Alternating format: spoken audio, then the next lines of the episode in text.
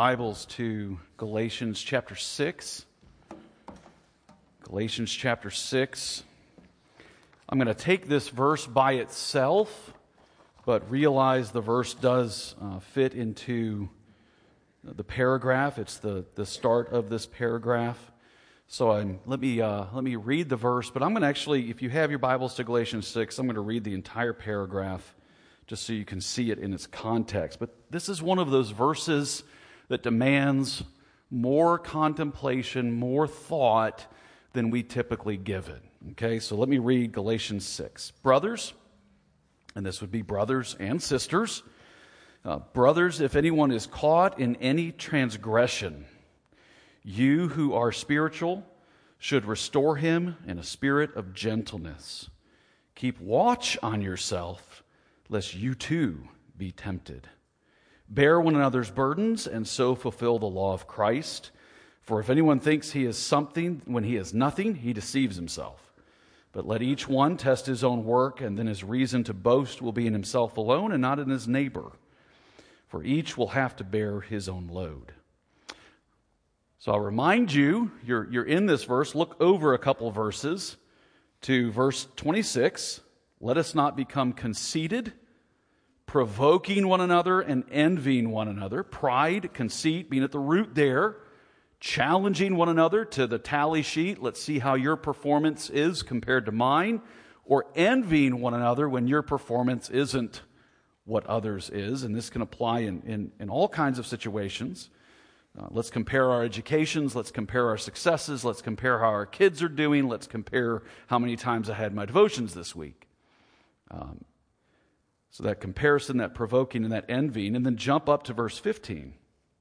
But if you bite and devour one another, watch out that you are not consumed by one another. This is the context of church. This is what church for the Galatians was biting, devouring one another, competition, who's more righteous than the next person, who's made more progress. Who does God love? Who has He blessed? We are so quick to attach God's gifts with our obedience. Yeah, your kids turned out right. Yeah, that's right, man. Good parenting.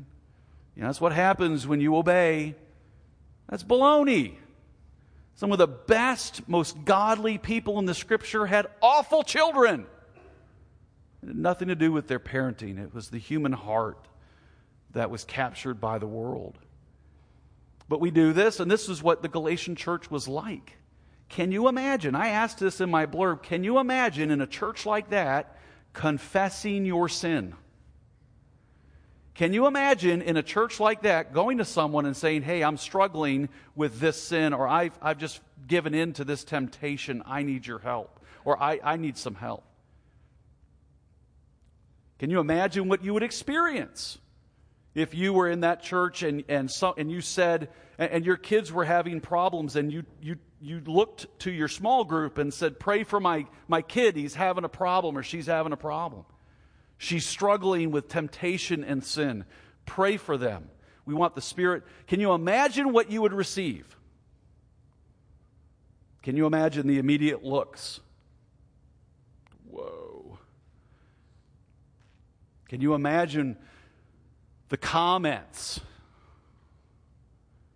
Can you imagine the experience? Can you imagine sitting in that church and you're going around your small group and everyone's talking about their great successes and how God has blessed them and how great their kids are and how strong their bank account is and can you imagine what you'd feel if you weren't reaching that standard? This is the church that Paul is writing to. It's infected with a gospel that is another, that is distorted. A gospel that bases God's affection and our worth on our performance. How well we are doing at keeping the law of God. It's a church that is it's a gospel that is based on personal pride. And so Paul uses, and it's important to understand that as we interpret this paragraph, otherwise we're going to miss some of his language. If you think you're something when you're nothing, you're deceived, but test your own work, then you can, then you have something to boast in. We'll miss the sarcasm in some of that. if we don't understand the context that Paul is writing to and writing in. How do we respond to our brothers and sisters in a context of grace? How does the gospel of Jesus Christ cause us or change us so that when we're in this context, and someone falls into temptation or someone violates the law of God, someone commits adultery or someone has a child out of wedlock or someone tries drugs for the first time or one of our teenagers get how how what what should the experience be? Because that's what Paul's laying out in this text. And how you respond has much more to do with you and how you think about yourself in light of the gospel than it does with God. And if you've had a bad experience in church, if you've had a, if church is something that you don't want any part of, they're all judgmental and critical. We hope that's not true, but it often is because we're sinners too. And so, what we all have to do is kind of keep the ideal in mind. And this is the ideal. This is the presentation and it is a massively important verse for our function together. Brothers, if anyone is caught in any transgression, you who are spiritual should restore him in a spirit of gentleness. Keep watch on yourself, lest you too be tempted. The lesson is that in humility, and this is so, humility is such a critical element. Andrew Murray called it the, the root of all of the graces of God come through a, through a humble heart. In humility, we move toward each other as ministers, as dispensers of grace for mutual spiritual health. So let's look at some things in the text. Number one, grace changes how we relate to each other. There's no doubt when we understand an, an undistorted gospel an undistorted teaching that we are all sinners, none of us righteous, all of us have transgressed and broken the law, that God in His great mercy has provided salvation through His Son, and that there's nothing we can do to earn it, to merit it. All we can do is turn in faith to Jesus, and in that moment, we are justified, righteousness declared over us and the Spirit comes and works to make us actually obedient people. A teaching of the gospel actually changes how we relate to each other. First, we're brothers and sisters, we're family. Think about that from the diversity standpoint that Paul is in. The big contest, or the big, the, the big split was between Jew and Gentile. And you see Peter in chapter 2 failing in that. He's eating with Gentiles, he a Jew, and when people from Jerusalem show up, he immediately withdraws to demonstrate his own cleanliness. I'm clean. This isn't my family. These dirty Gentile dogs, I, I wasn't hanging out with them. Think of the diversity within that context, how women were treated within Rome, how children were viewed within the Roman Empire and how they were viewed in the Greek. You had Roman and Greek culture coming in here. So that women and children couldn't even eat with the men. The men were on such an exalted plane. And then you have the racial diversity within, uh, uh, segregation within the church. And, and racial segregation and, and socioeconomic se- segregation happens in every New Testament letter in some standpoint it's addressed. And let me tell you, the church hasn't changed today. If Paul were to write to the American evangelical church, it would sound very much the same. What happens with the gospel is we are all put on an even plane, rich and poor, black and white.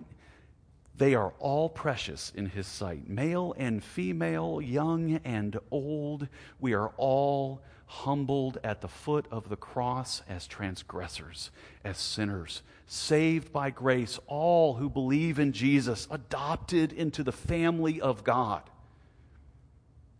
All of us sharing now the same inheritance in Christ. Because it's only in our older brother that we find redemption. It's only in our older brother, Jesus Christ, that we find the inheritance, that we find an eternity with God. It's only through him that we are brought into the Holy of Holies in the presence of God. And so the gospel says, the gospel changes us. It, it causes us to greet each other as brothers and sisters, to see a, uh, a family connection that is permanent, that is unchanging. Siblings often fight. I have two brothers. We fought, but we are fundamentally brothers, and nothing can change that.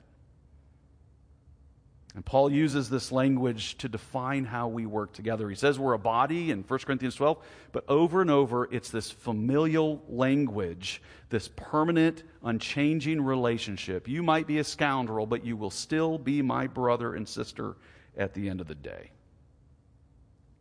And that, that bleeds this idea of responsibility. It changes how we relate to each other, and that we're humble Humility is not thinking less of yourself, Tim Keller says, it's thinking of yourself less. One author said the quality of not being impressed by a sense of one's own importance. So that when a brother or sister is caught in a transgression, uh, transgression, we cannot say with Miley Cyrus, I came in like a wrecking ball.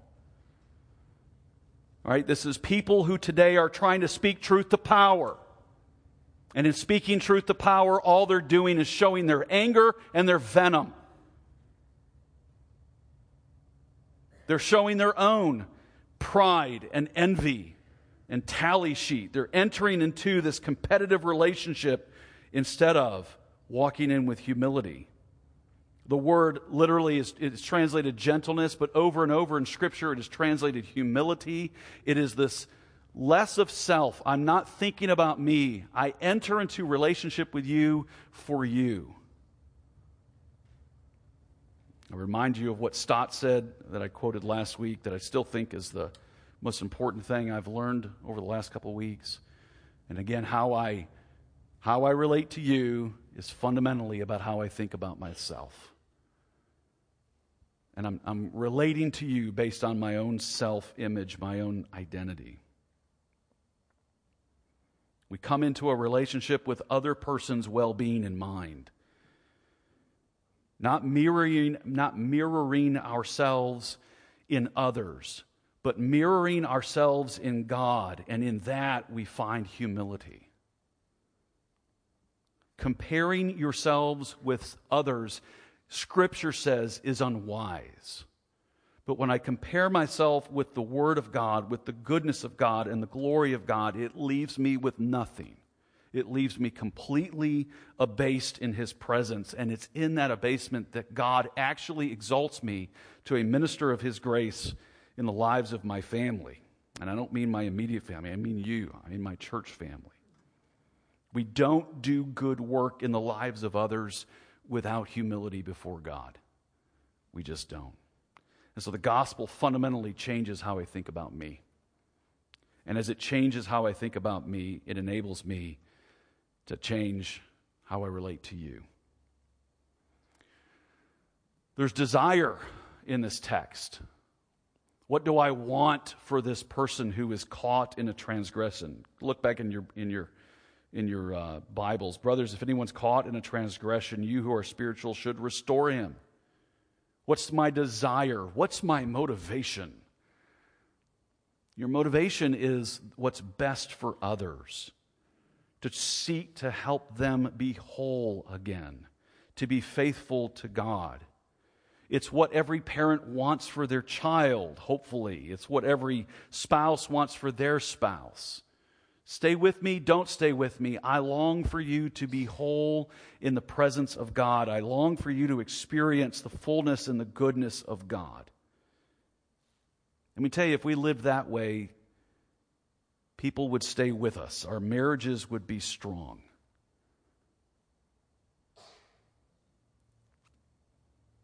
The idea of restoration is that of, of mending a net, or even better, of setting a bone. By God's grace, I have not broken a single bone in my life. I always want to knock on wood when I say stuff like that. God, I don't need to learn what it feels like to break a bone. But I've seen broken bones. I've seen people who have broken them. I imagine the pain from what I've experienced with them. And then to have that bone set and wrapped and positioned so that over time it can heal. The restoration, the setting is not the healing. The setting is preparing it to heal. That's our role. What do I want for you? How am I going to invest in your life? Because the gospel has fundamentally changed what I want for you. And what I want for you is to know the goodness and the grace of God. This changes how I, how I disciple my children. Instead of trying to control them, I'm trying to get them set in relationship with God. I'm trying to help them develop disciplines of grace so that they can walk with God because I can't stop them from sinning. I can't stop them from walking down paths of temptation. I can't spare them from pain and suffering, but I can connect them with the person who will minister to them faithfully for their entire lives. And so the setting is the work that we do, the healing is the work that God does.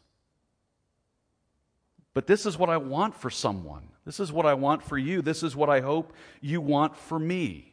I don't want a, my pound of flesh. I don't want to put the, uh, another person down or, or take the chance to expose them and shame them for their sin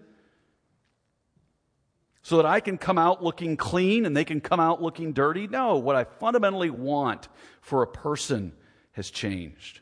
I want them to know the grace of God. I want them to know the forgiveness that I have experienced and experience on a daily basis. I want them to know the love of God.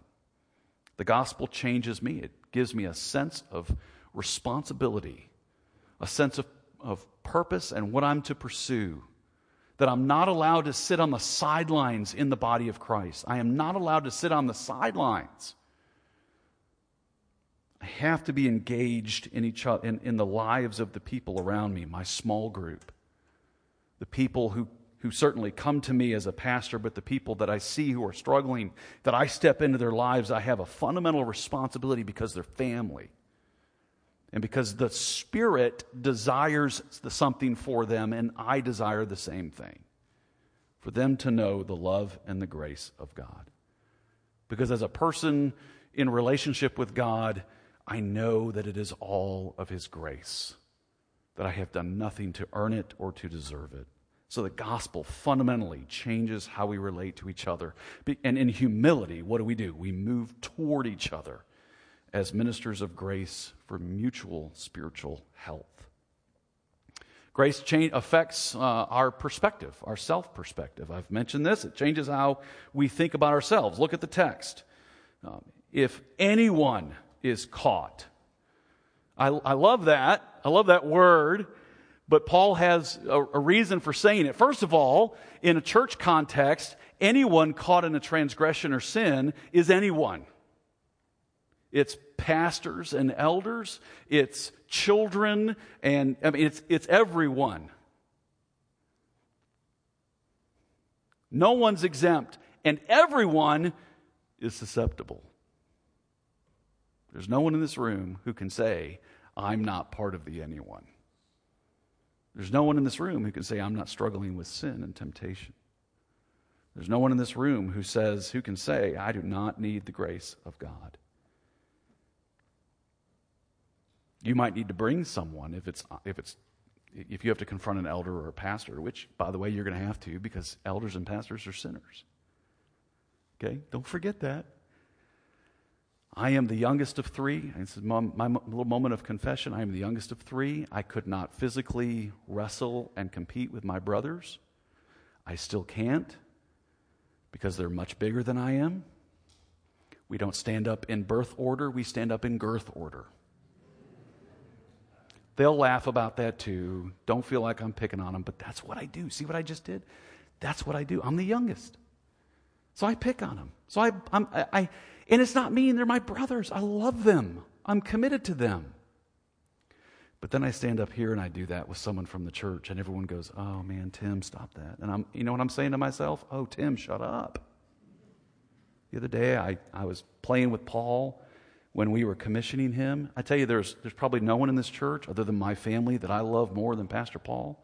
We have a solid, meaningful relationship. I trust him in ways that, that, that are very, very meaningful to me.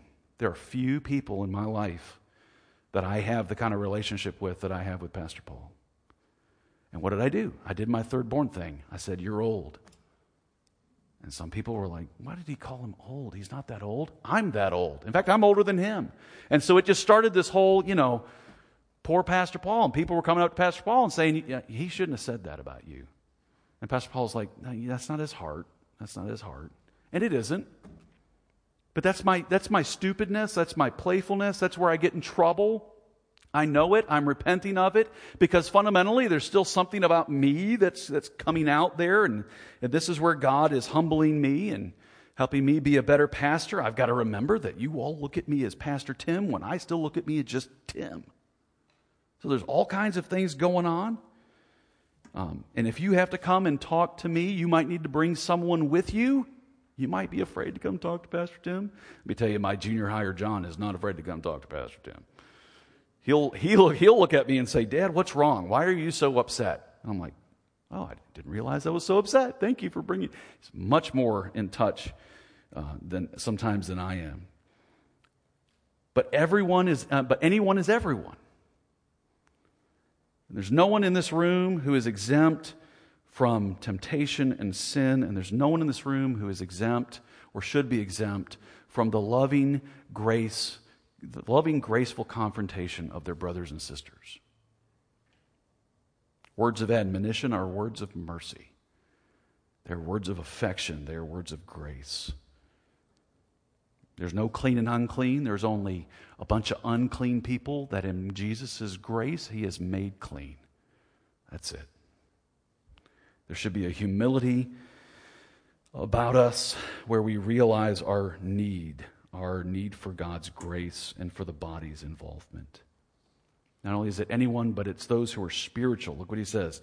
If anyone's caught in a transgression, if anyone, doesn't matter if top down, you who are spiritual.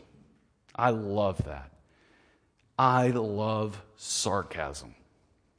And that's what that is because it's in the context of Galatians chapter 5. Walk in the Spirit, keep in step with the Spirit, live in the Spirit of God, and you will not fulfill the desires of your flesh. In a context where some people were saying, I'm spiritual because I've followed the law of God. Look how spiritual I am. Look how much God approves of me and loves me. And Paul says, well, spirituality isn't defined by your performance, it's defined by the grace of God as you experience it by walking in the Spirit. That's spirituality. So, you who are spiritual, which kind of slams them, kind of just knocks the pedestal off of the performance underneath from uh, the performance people and kind of says, All of you who have the Spirit, all of you who have the Spirit, which is all of you who are in Jesus, all of you who have the Spirit, who are walking in the Spirit, you're the ones. You're the ones who need to speak into each other's lives. By the way, that's not the pastor. I mean, it should be the pastor. Scratch that. I need to say that better. It should be the pastor who's walking in the Spirit. Okay? But don't assume that, that loving confrontation and ministering to others is the pastor's job. It is, but it's yours as well. To step into the lives of your brothers and sisters and minister grace to them. And this is, this is, this is Paul's language. And I love it because I, I just think it's funny how he addresses it. If you follow the desires of the Spirit, you will seek to restore your family to faithfulness before God. And only that, we're called to be watchful why does he tell us to be watch, watchful, lest you also be tempted? And there's, there's several things here. Number one, as we engage with each other, it's really easy to start comparing ourselves. You did what? What do you struggle with? How often? As you engage in relationships, as we engage, it's real easy to start being critical. Or it's real easy to start envying. And so there's a temptation as we engage in relationship within the body of Christ to start down that path, but there's also a temptation when you're helping someone with their transgression, when you're seeking to restore them, the very thing that tempted them is now something that can tempt you. And Paul's point is we are all susceptible. We are all in this position of being lured by temptation. There's no one exempt from that. That's what Paul says in 1 Corinthians 10 as he explains how the Israelites fell into idolatry and sin. And, and he says they thought they were standing firm. They thought they were on good ground until they fell. So listen, if you think you stand, take heed lest you fall. Finally, grace changes how we view sin. Paul calls it transgression. Of all the words for sin, transgression is probably the strongest in my, in my thinking. You can prove me wrong. You can go do a study on it and, and say I disagree. But I think transgression is the strongest because it, it, it basically it's a word picture that says, here's the rule, don't step over that line. And so transgression is actually violating a rule of the, of the Word of God, of the law of God. It's breaking that barrier. And it reminds me that we don't do each other any favors by diminishing the reality of what sin is. Sin is a breaking, this is what John says in uh, 1 John. He says, Sin is any transgression of the law. We don't do our culture any good. We don't do our children any good. We don't do our spouses any good. We don't do ourselves any good when we minimize sin. When we try and say it's something that it's not, it is a violation of the holy law of God. And the smallest sin deserves the full wrath and punishment of God. Because it's not the sin, it's the person who is sinned against. It's the lawgiver whose law we broke. We have got to stop as a church and as an evangelical culture categorizing sins. Yes, as our confession and as the scripture reminds us, some sins come with graver consequences in life. But sin is any transgression of the law of God, and every single one deserves the full, eternal outpouring of the wrath of God. Because it's the person that we are sinning against And so Paul calls it transgression. If you see a brother overtaken in transgression,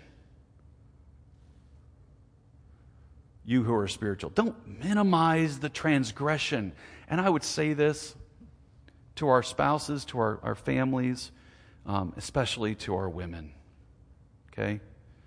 I, I meet so many women who come over my 25 years of ministry who have come to me and said, my husband is doing X, and it's getting to this point, and here are the manifestations of it now. And one of my questions is, how long has this been going on? And they will say, 10 years, 15 years, 20 years. And, and I don't ask it, I don't ask it, but my, my next question I always want to say, why so long? They usually tell me, you know, I, I, I didn't know what to do, or I love them. I thought it was best not to confront that, not to deal with that. Or part of the abuse is keeping me silent, telling me not to talk, and I was afraid. And typically there's great fear because women are in this very vulnerable position, typically, where there's loss of home and income and and future. There's a lot of fear there, and I get that. I get that. But that's less serious. That's less serious. It's serious, it's meaningful, it's, it's, um, it's important. I, I never want to diminish it. But there's something bigger, and that's this person's relationship with God, and that they are violating and willfully violating the law of God and willfully acting against the Lord in this kind of abuse or this kind of manner.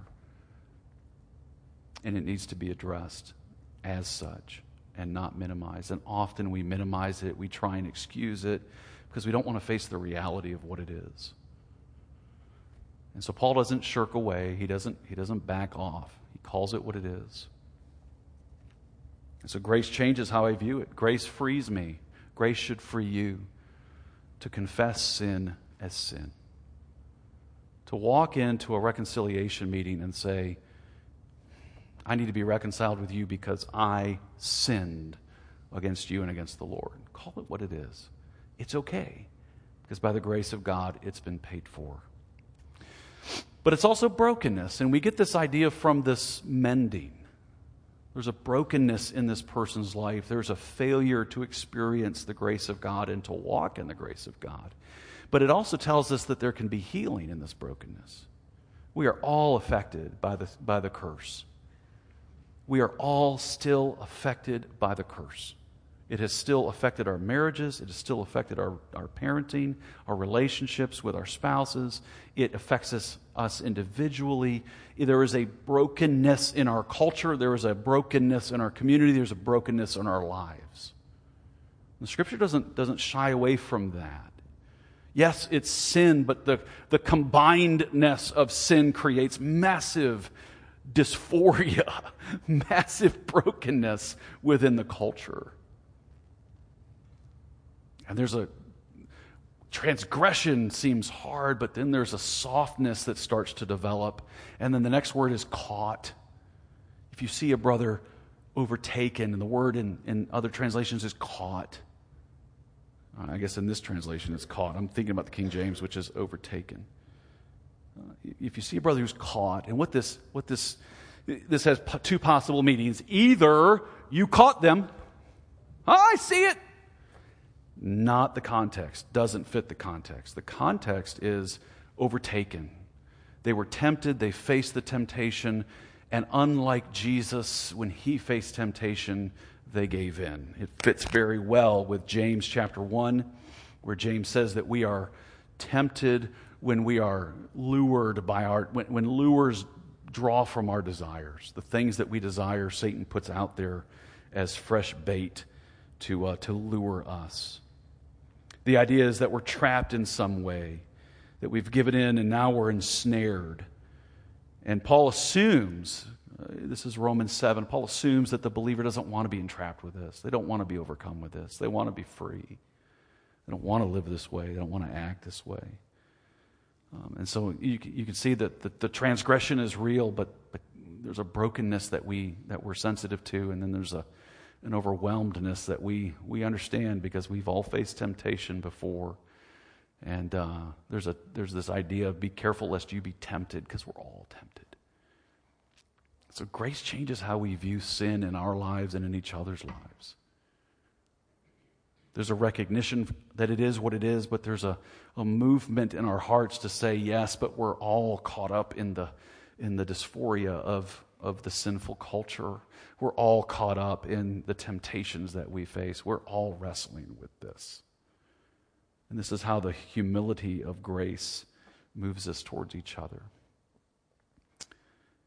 The, the title of the sermon that I put here was Gospel R&R because what I wanted to do is remind you what the vision of East Cobb Presbyterian Church is. Folks, if, if any passage captures the vision of our church, it's Galatians 6 1.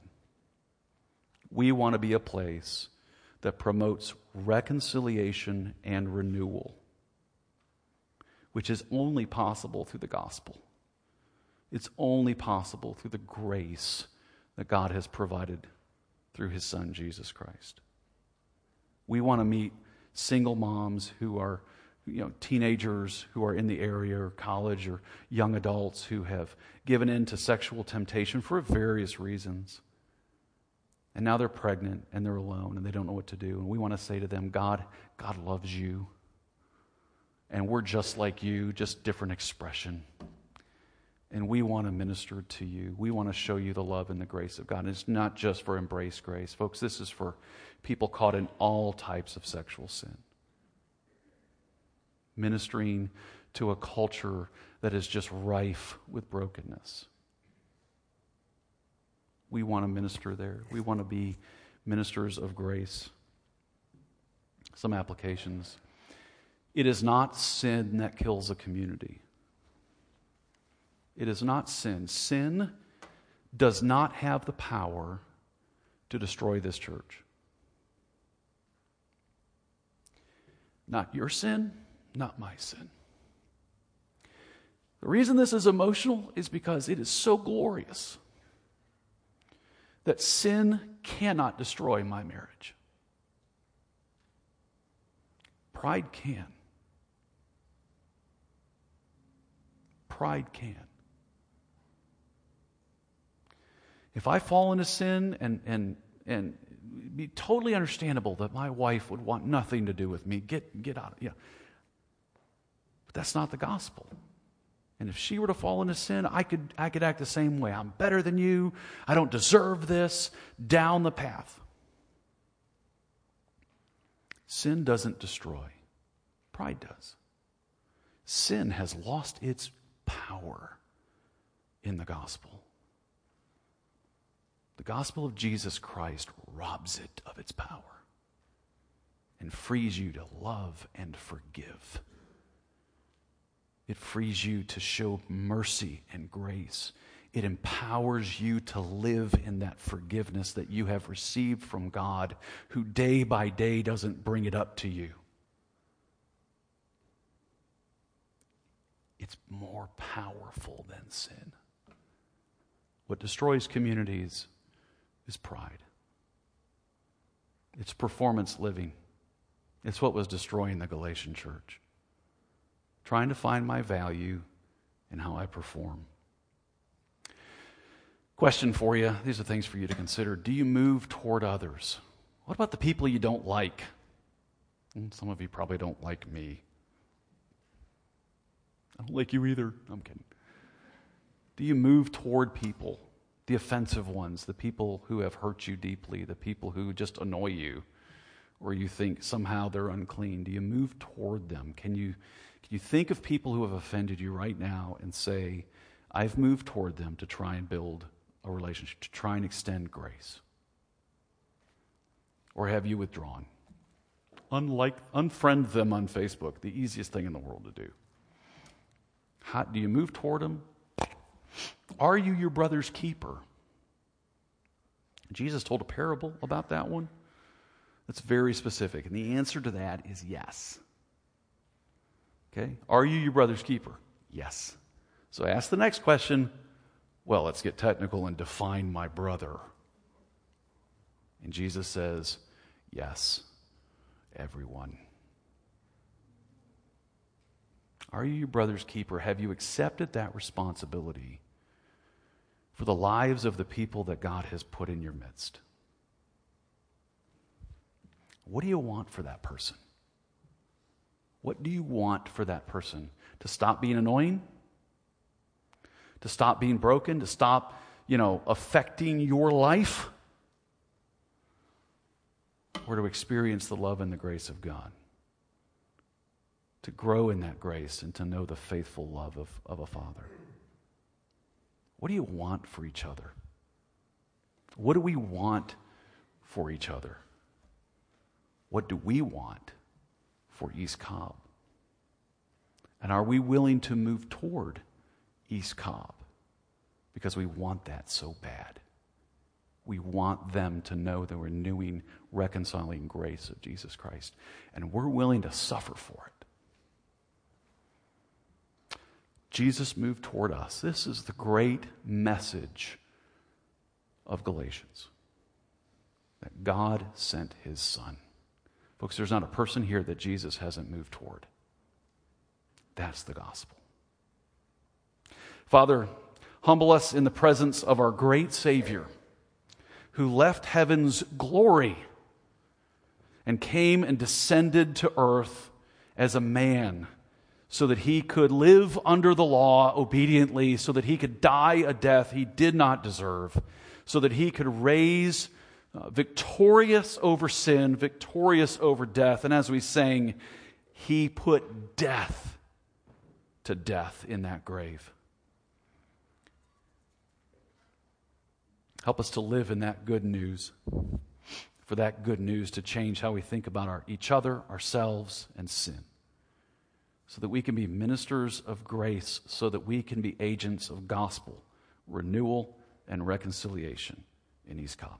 In Jesus' name, amen.